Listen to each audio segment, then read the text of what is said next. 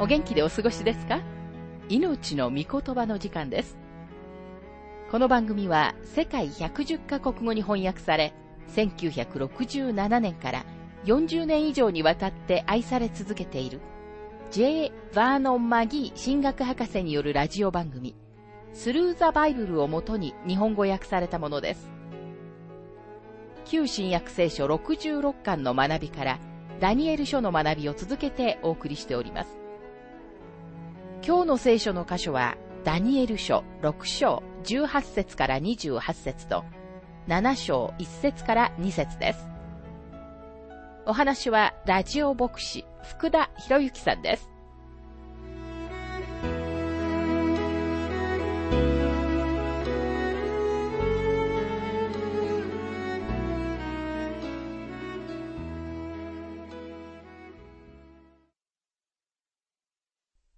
ダニエル書6章の学びをしていますが、6章の18節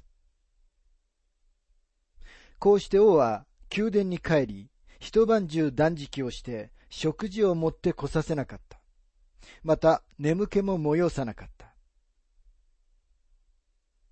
ダリオスはダニエルのことを心配して眠れない夜を過ごしました。でもダニエルは眠ったのです。ダニエル書6章の19節から20節王は夜明けに火が輝き出すとすぐ、獅子の穴へ急いで行った。その穴に近づくと、王は悲痛な声でダニエルに呼びかけ、ダニエルに言った。生ける神のしもべ、ダニエル。あなたがいつも仕えている神は、あなたを獅子から救うことができたか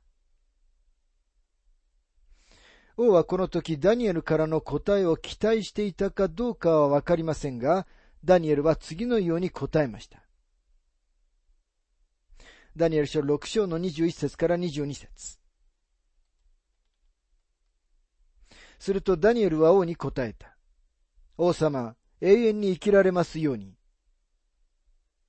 私の神は見つかいを送り、獅子の口を塞いでくださったので、獅子は私に何の害も加えませんでした。それは私に罪のないことが神の前に認められたからです。王よ、私はあなたにも何も悪いことをしていません。王様、永遠に生きられますようにというのは、礼儀正しく尊敬を込めたダニエルの挨拶でした。この挨拶はまるでダニエルが王によく眠れましたかと言っているようなものでした。そしてもちろん王は眠れなかったのですが、ダニエルはよく眠ったのでした。ダニエルは明らかに燃え盛る炉の中で彼の三人の友人たちが持っていたのと同じ確信を持っていました。それは神様は必ず自分を救うことがおできになるという確信です。見つかいとは明らかにネブカデネザルが燃え盛る炉の中に見たのと同じ受肉される前のキリストご自身です。ダニエル書6章の23節そこで王は非常に喜び、ダニエルをその穴から出せと命じた。ダニエルは穴から出されたが、彼に何の傷も認められなかった。彼が神に信頼していたからである。王はダニエルを愛しており、彼が守られたことを心から喜びました。ダニエルは信仰によって救われたんです。信仰の章であるヘブル人への手紙11章33節には次のように書かれています。彼らは信仰によって国々を征服し、正しいことを行い、約束のものを得、獅子の口を塞ぎ。ダニエル書6章に戻りますが24節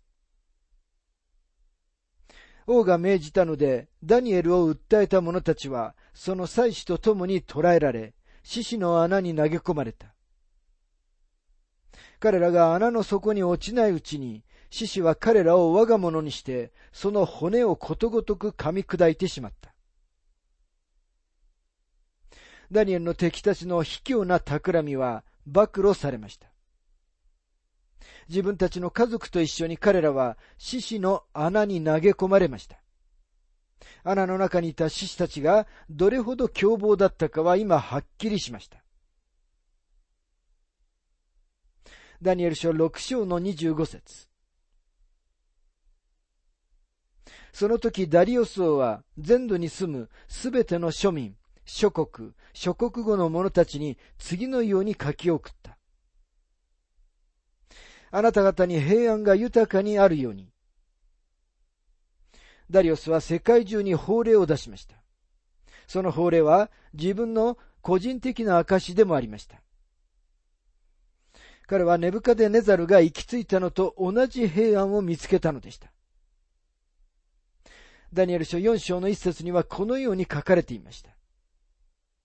ネブカデネザル王が全土に住むすべての庶民、諸国、諸国語の者たちに書き送る。あなた方に平安が豊かにあるように。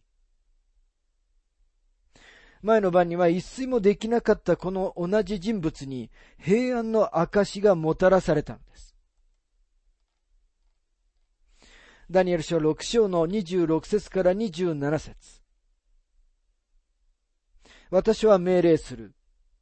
私の支配する国においてはどこででも、ダニエルの神の前に震え、おののけ。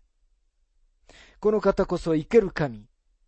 永遠に固く立つ方。その国は滅びることなく、その主権はいつまでも続く。この方は人を救って解放し、天においても地においても印と奇跡を行い、獅子の口からダニエルを救い出された。ダリオスは人々にダニエルの神を恐れよと命じ、この神様こそ、偶像とは対照的に生ける誠の神様であり、主権を持つ方であると証しします。ダリオスは獅子の穴の奇跡を通して神様のところに連れて来られたのです。ダニエル書6章の28節このダニエルはダリオスの知性とペルシャ人クロスの知性に栄えた。ダニエルの地位は確保され、クロスの知性の間に彼が亡くなるまで保たれました。ユダヤ人たちにパレスチナに戻ることを許可する法令を出したのはクロス王でした。第二歴代史36章の22節から23節にはこのように書かれています。ペルシャの王、クロスの第一年に、エレミアにより告げられた主の言葉を実現するために、主はペルシャの王、クロスの霊を奮い立たせたので、王は王国中にお触れを出し、文書にしていった。ペルシャのクロスは言う。天の神主は地のすべての王国を私に賜った。この方はユダにあるエルサレムにご自分のために宮を建てることを私に委ねられた。あなた方、すべて主の民に属する者は誰でも、その神、主がその者と共におられるように、その者は登っていくようにせよ。続いて、エズラ記の一章の十一節にもこのように書かれています。金、銀の用具は全部で5400あった。補修の民がバビロンからエルサレムに連れて来られたとき、シェシュバツァルはこれらのものを皆一緒に携えて登った。これでダニエル書の歴史的な部分が終わります。この時点から先は主に外国で過ごしたダニエルの人生の長い期間にわたってダニエルに与えられた幻と予言に関連しています。7章からダニエル書の新しい違う区分が始まります。最初の6つの章には予言的な光のある歴史的な夜が含まれていました。しかし最後の6つの章は歴史的な夜の中での予言の光です。この書の最初の部分の強調点が歴史的であったのに反して、今、強調点は予言的になりますが、それでもそこには歴史的な背景が伴います。神様はダニエルになかなかすごい四つの獣の幻を何度かお見せになります。ダニエルはこれらの幻を様々な時期に見ました。七章の幻はベルシャツァル王の最初の年でした。八章の幻はベルシャツァルの統治の三年目に見たものです。九章はダリオスの最初の年でした。十章ではクロスの三年目でした。そして十一章と十二章では、幻はダリオスの最初の年に見たものです。ダニエルはこれらの幻を歴史的な部分には記録せず、予言的な幻を全部集めて、ダニエル書の第二の区分にまとめたのです。ネブカデネザルはとても頭の良い人物でした。彼はある時、突然、自分が最初の偉大な世界的支配者に昇進させられたことに気づきました。彼は三つの大陸に領土を持っていました。ネブカデネザルは北アフリカのエジプトを取り、また同時にヨーロッパにも領土を持っていました。それまで世界で知られていたうちのどんな国よりも大きなものすごい帝国を手にしていたのです。でもネブカデネザルは将来のことについて懸念しました。自分と自分の帝国はどうなるのだろうかというわけです。彼は様々な金属でできた像についての夢を見ました。そしてダニエルを通して神様はその夢の解き明かしをネブカデネザルに与えられました。そのことがダニエル書の2章に書かれています。ネブカデネザルの像には4種類の金属が使われていました。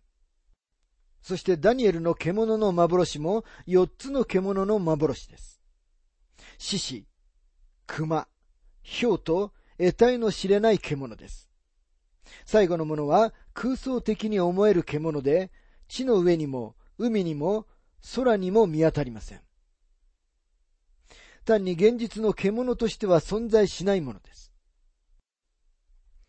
そのような幻や夢を見た後では、ダニエルはその夜、あまり眠れなかったのではないかと思います。彼はきっとこの夢を見た夜よりも、獅子の穴の中で過ごした夜の方がよく眠れたのではないでしょうか。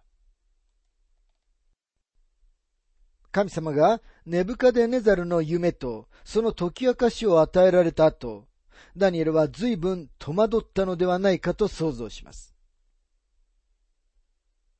旧約聖書をよく学び、それに従った人物として、ダニエルは神様がダビデと結ばれた契約をよく知っていました。それはダビデの家系から出る一人のお方がやってきて世界の支配者となるということです。今、ネブカデネザルの夢の四つの王国を目の前にして、彼はダビデから世界の支配者を起こされるという神様のご計画がどのようにこの全てに当てはまるのか知りたいと思いました。ダニエル書の残りの部分がその疑問に答えます。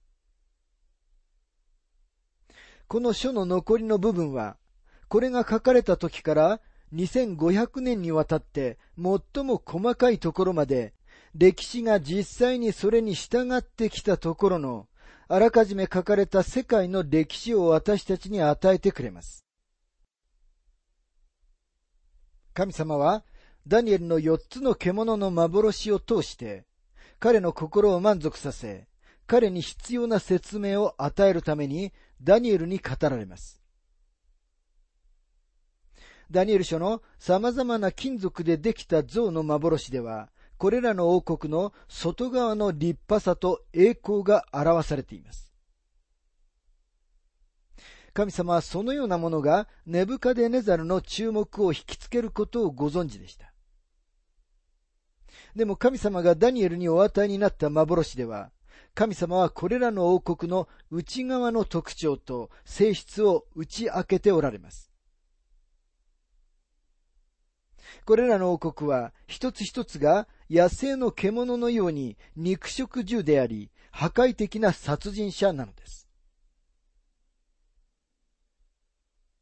ダニエルの幻の四つの獣は、もちろん、ネブカデネザルの幻の像の金属に相当しています。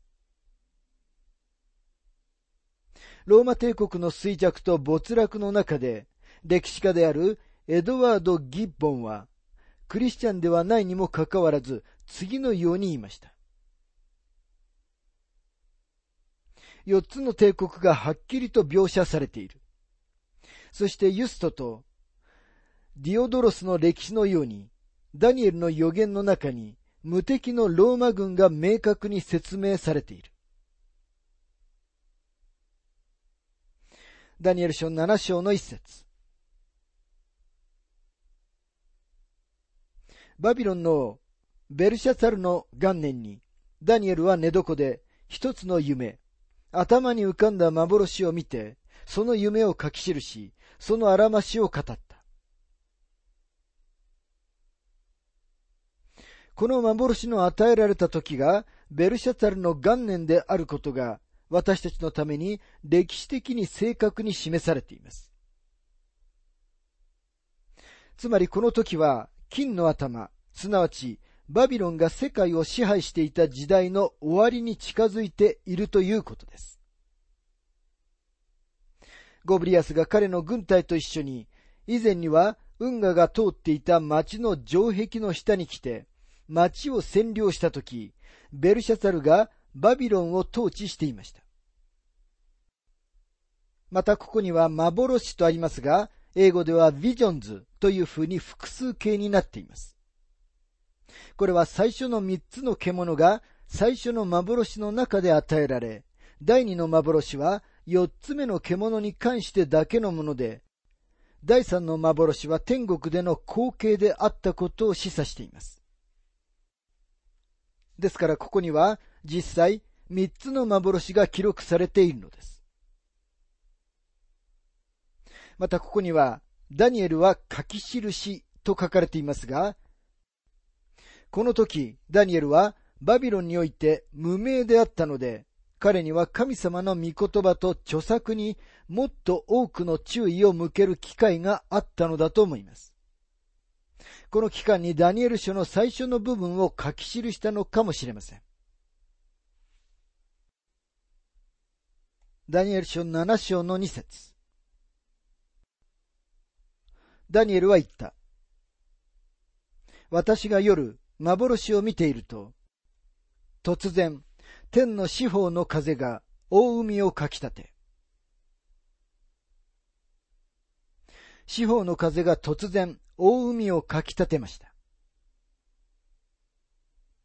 この大海とは地中海のことです。風は動乱、主義の宣伝、世論、そして騒ぎを語っています。海は大衆、またボートの集団、それから違法人を暗示します。また13章の47節にはこのように書かれています。天の御国は海に下ろしてあらゆる種類の魚を集める地引き網のようなものです。また、目次録13章の一節にもこのように書かれています。また私は見た。海から一匹の獣が登ってきた。これには十本の角と七つの頭とがあった。その角には十の冠があり、その頭には神を汚す名があった。また、イザヤ書57章の20節にもこのように書かれています。しかし悪者どもは荒れ狂う海のようだ。静まることができず、水が海藻と泥を吐き出すからである。さらに、目次録17章の中には、次のように書かれています。目次録17章の一節。また、七つの鉢を持つ七人の見つかいの一人が来て、私に話してこう言った。ここに来なさい。大水の上に座っている大陰譜への裁きを見せましょう。同じく、目次録17章の5節見つかいはまた私に言った。あなたが見た水、すなわち陰譜が座っているところは、諸々の民族、群衆、国民、国語です。ですから海とは世界中の雑多な違法人のことです。普通は風は一度に一つの方向からだけしか吹きません。でもここでは凄まじい風が竜巻のようにすべての方向から吹いてきています。これはその中から四つの国が起こる不安定な状況のことを言っているだけでなく、不安になっているすべての国々と民族の大衆の考えを捉えようとして、特定のイデオロギーが力を尽くす四つ目の王国の最後の段階を特に指しています。例えば、ダニエル書7章の11節にはこのように書かれています。私はあの角が語る大きな言葉の声がするので、見ていると、その時、その獣は殺され、体は損なわれて、燃える火に投げ込まれるのを見た。同じく7章の12節残りの獣は主権を奪われたが、命はその時と季節まで伸ばされた。ダニエル書7章の17節にもこのように書かれています。これら4頭の大きな獣は、力を起こる4人の王である。私たちは今日、その4つ目の王国の最後の段階にいます。私たちは明らかにローマ帝国がもう一度一つにされるときにとても近づいているのです。ローマ帝国は今も存在します。イタリア、フランス、ドイツ、スペイン、そしてローマ帝国の中にあったヨーロッパのすべての国々の中に息づいているのです。誰かそれを一つにする人物さえいればよいのです。私たちは明らかにその時に近づいています。しかしどれほど近いかは私たちが憶測さえもすべきではないと思います。